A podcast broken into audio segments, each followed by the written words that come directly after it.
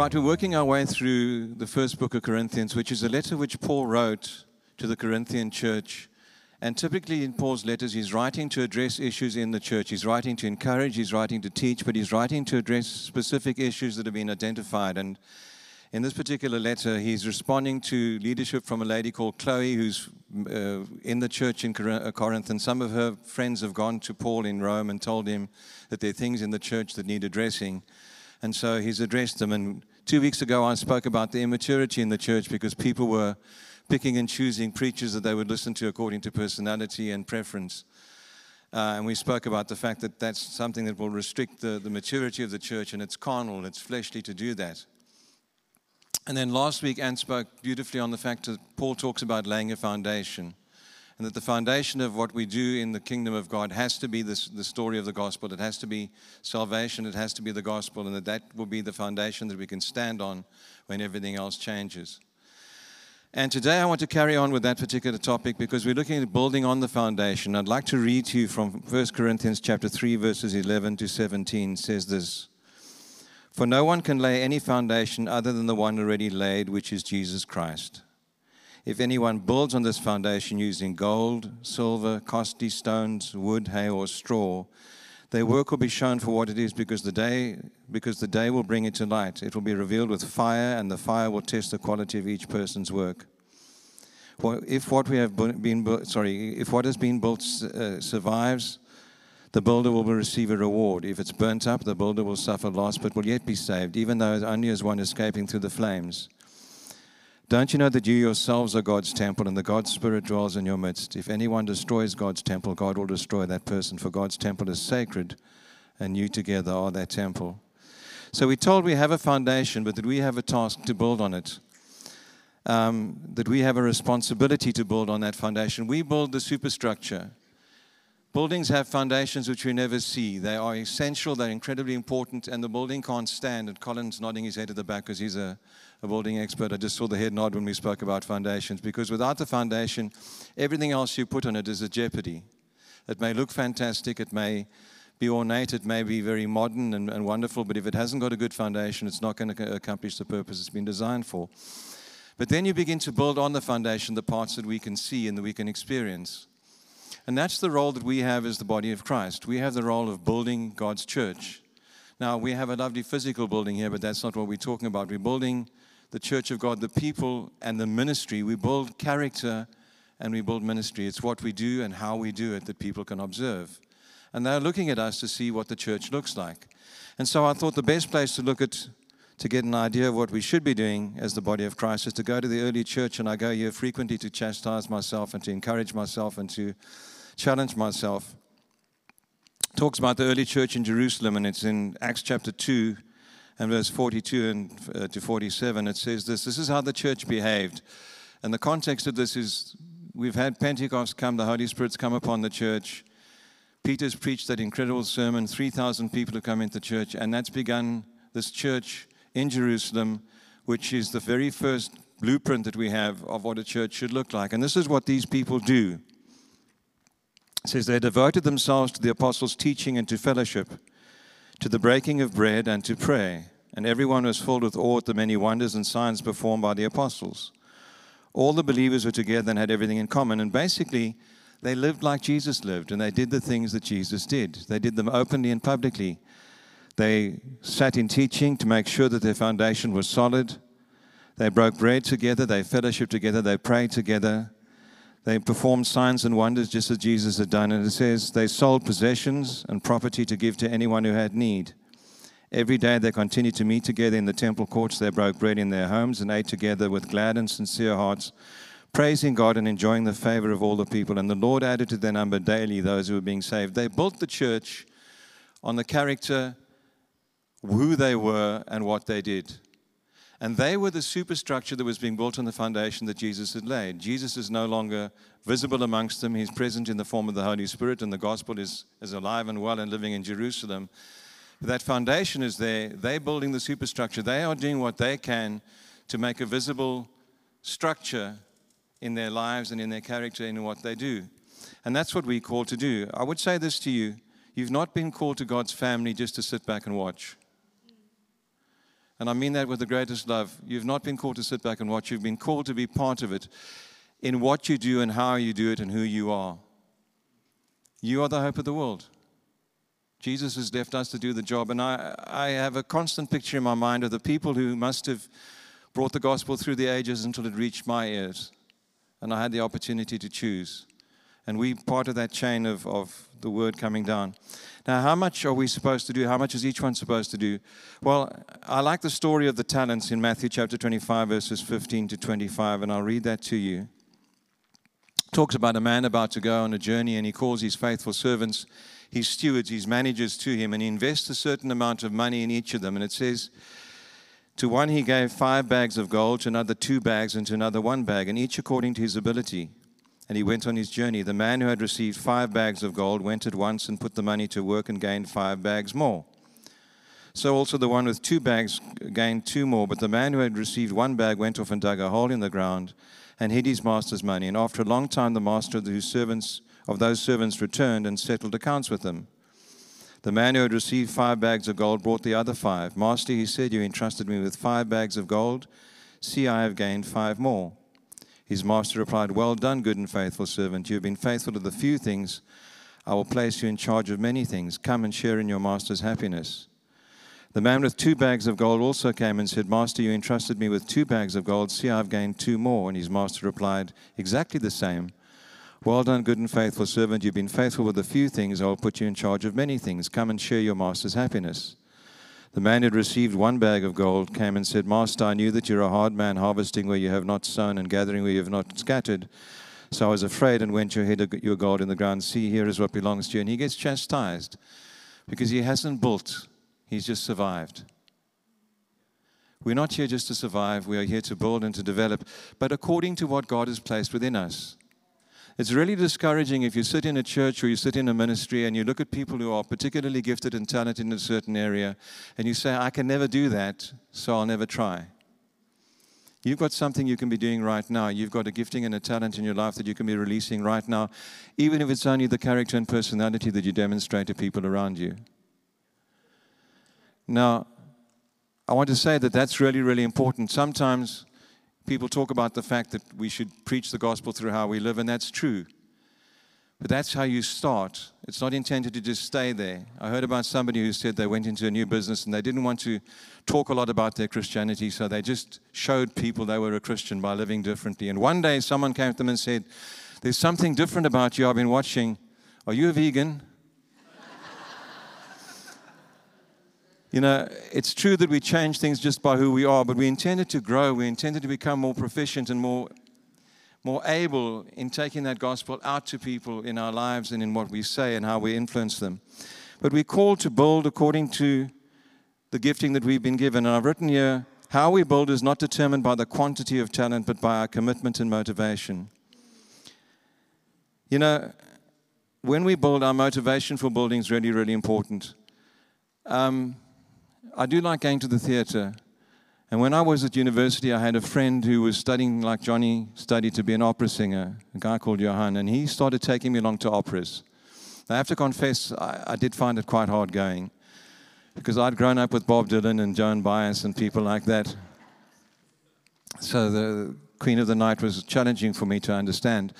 But I could respect it enormously. But one of the things that I could relate to, even with my ignorance, was the sets they just look marvelous. The way that they can create the illusion of stability. And, of, of, and, and I remember going to a production of Aida, which, if I'm correct, opens in an um, Egyptian temple. And there are these massive stone columns, and there's this guy singing the, the opening aria. And it looks so real. You, you have this sense of, of reality. And then he went over and he leaned against one of the pillars, and somebody hadn't put the brakes on the, the trolleys that the thing came on. So he sort of went across the stage with this rather large pillar advancing in front of him. And you realize that some things are built to look like they are strong. Some things are built to look like they are functional. They look so real. When you watch the movies, we see a building and it looks just like a hotel in New York, and actually it's just a facade in the front. And sometimes, sadly, we build stage sets as the kingdom of God. We build things that people look at and say, wow, because we do the things that people, you know, I, I grew up in a Christian family and I, I was sitting around the table when I was six years old hearing people discuss the Bible. We used to play games, my brother and I. We'd play church, church. I'd preach and he'd take the offering. and it actually worked that way. He became a businessman and I began to minister in places. But you know, when I, when I went to university, I went through a period of backsliding, and I could fool everybody at home when I went home that I was still super Christian. I knew what to say, I knew how to look, I could look pious, I could look very wholesome. I was that young Case boy that the ladies wanted their daughter to marry, and actually, deep inside, I was a miserable person because I'd walked away from God. We can build a facade, we can build things that look good, and we can build structure in churches, and we can build worship teams, and, and we must do those things, and we must make it as good as we can do, and we can build ministry teams and things. But we can also do that sometimes for what it looks like. And we're challenged here in the way that we build. How do we build? We build with what's invested in our lives, with what's treasure for us. We're told that sometimes we can build with silver and with gold and with precious stones, or we can build with straw or wood. And that's the challenge. What am I building with? What is, what, where does my treasure lie? There are a couple of scriptures I wanted to refer to.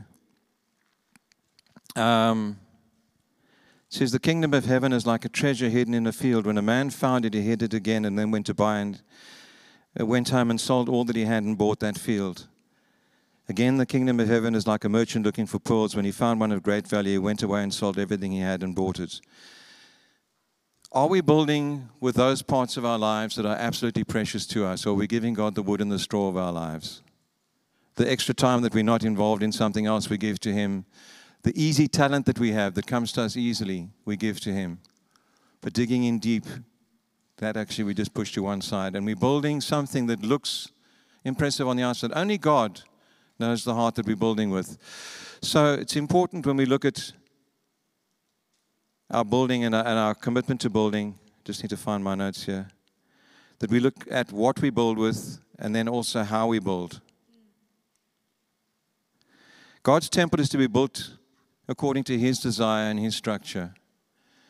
The foundation can only be laid by Jesus. The foundation can only be in the gospel. We can build according to his blueprint or we can build according to what we want. And there's the story that says in Ephesians 2, verse 19 Consequently, you are no longer foreigners and strangers, but fellow citizens with God's people and also members, members of his household. Built on the foundation that the apostles and prophets laid, with Jesus Christ himself as the chief cornerstone. In him, the whole building is joined together and rises to become truly a holy temple in the Lord. We are built according to, we are to build according to a blueprint. When you have a builder building a house, you get an architect, and that person comes along and draws a plan of the building according to what you want. You then give that blueprint to a builder, and if you come back and there's something totally different, you're not going to be happy. The builder is doing the building for you. It's your house, it's your blueprint. He's not fulfilling his own plans and purposes. You come back and there's an office block there, you're not going to be happy. And he's, he's you know, going to say to you, Well, I'm good at office blocks. Well, that's what I hired you for, that's not what I called you to do.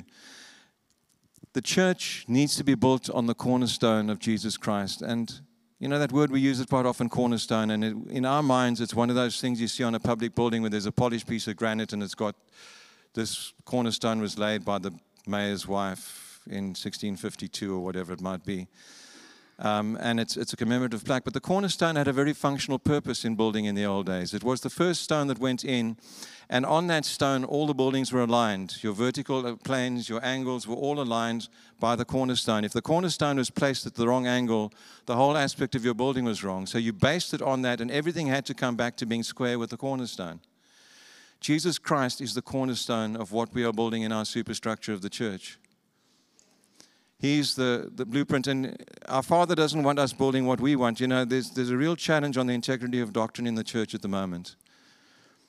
And recently, someone in one of the debates, and I'm not going to get into that particular debate, but it was very high profile a few weeks ago, made the statement that church doctrine and biblical doctrine is not a set thing, it grows like an acorn into a tree.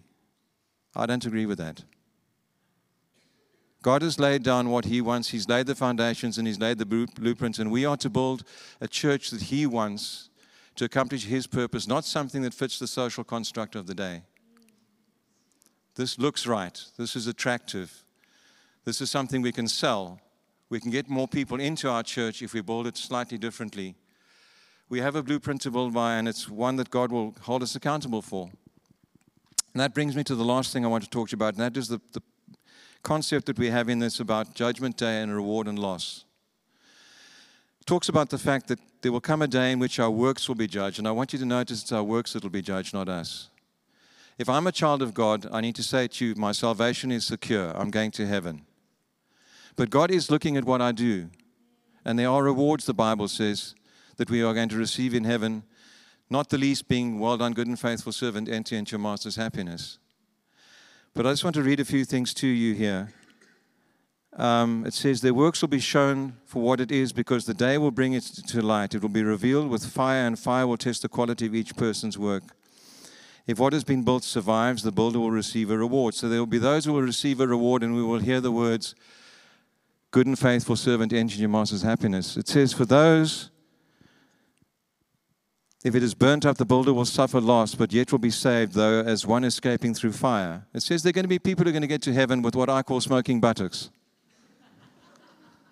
They're going to skim in just because, by the grace of Jesus Christ, they're going to get into heaven and they're going to rejoice in being there, but they're not going to bring a reward with them, which we are told to do, which we are called to do. And I struggled with this concept reward in heaven. Heaven is its own reward. But there is a system whereby God uh, makes it clear to us that heaven's going to be a place where dynamically we exist with Him with responsibilities and things to do, and He's going to trust those to do the big things that have had a track record of bringing their five talents with five more. And I heard a very good illustration, and I wish I could remember where I heard it, but somebody said he had a, a picture or a vision, and this is what he saw in the judgment day in the throne room of God. He saw people coming before God who were sitting on his throne with a great big staff in this wonderful environment.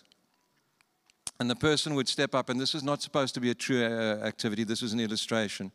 person would step up, and an angel would say, This is the person's name, and the Lord would say, Bring out the books.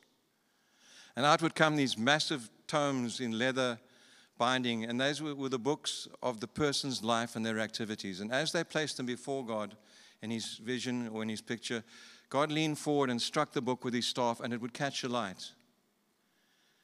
And it would burn. And what would burn away would be the straw and the wood, the things that we've done for ourselves, the things we've done for the wrong motives, the stage dressing, the stage um, sets that were built. And what would stay and begin to trickle out with the gold and the silver and the precious stones of those things that we've done for the kingdom of God.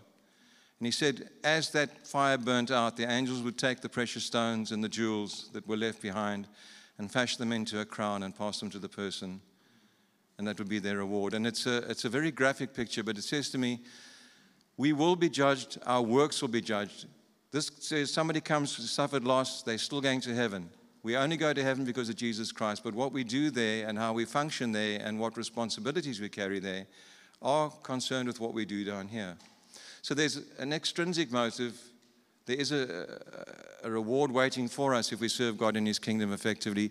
But more importantly, the joy of knowing that Paul could say at the end of his life, I've run my race, I've finished the course. That's what I desire the most in my life is that when I get to the end of my life, I can say, I've made mistakes, I've messed up, I've fallen down, I've got up, I've dusted my knees off, but I've run my race and I've finished the course. And I have tried by the grace of God to build well on the foundation that He's laid. One more thing He says that I want to go back to the top. Talks about the fact that we must not destroy or damage God's temple. I just want to remind you that Scripture does say to us that we are God's temple. The church corporately is the temple of God, and your body is the temple of the Holy Spirit. Look after yourself and look after the church. We're endured, we are, we are instructed, we are told that we must protect the structure of the church. Within this community of people in our local church, as we build the ministries and the character of our church together, be kind to one another, be, be encouraging to one another, be honest with one another, be prepared to learn from one another. There are always a large number of people in any community that build that community and lift people up. There are sometimes people, and I, I'm not talking about anyone specifically, please, but sometimes there are people who just find their joy in pointing out to other people their shortcomings and to damage their confidence and to bring them to a point of not wanting to step out. And I'd say to you, Watch out for that. That's one of the things that can creep into the church and begin to damage the structure. Encouragement, building up, supporting, loving, caring, but being honest at the same time. But, you know, so often Christians have got this thing I just want to speak to you in love, brother.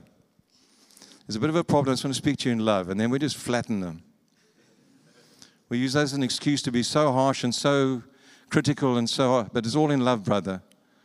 Examine your heart if you feel the need to speak to somebody about something that you're not happy with and say, is it really in love? What am I hoping to achieve? Do I want them to know that I'm unhappy with them or do I want to build them up? Do I want to help them to? Bible says if a brother's in sin or a sister's in sin, we should go to them and lovingly correct them. That's important. But what's my motive?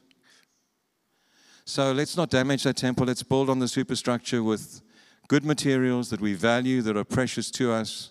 Let's build with character. Let's build according to our ability and talents. And let's build according to God's uh, blueprint and according to what He's laid out for us to do. And let's pray together now. Thank you, Lord, that you're a caring Father that hasn't left us without the means of knowing what it is you want us to do and the means of doing it by your Holy Spirit. Thank you that you require obedience from us, that you require our enthusiasm and our joy, but you pour so much into our lives in return. We just want to thank you for the honor and the privilege of being part of your body. We want to pray for those who don't know you, that they will know that joy and that they'll be attracted to the body of Christ by the way that we behave and the way we treat them and the way we speak to them and the way we attract them to your kingdom. Thank you for your great love. Thank you for your integrity and your joy. In Jesus' name, amen.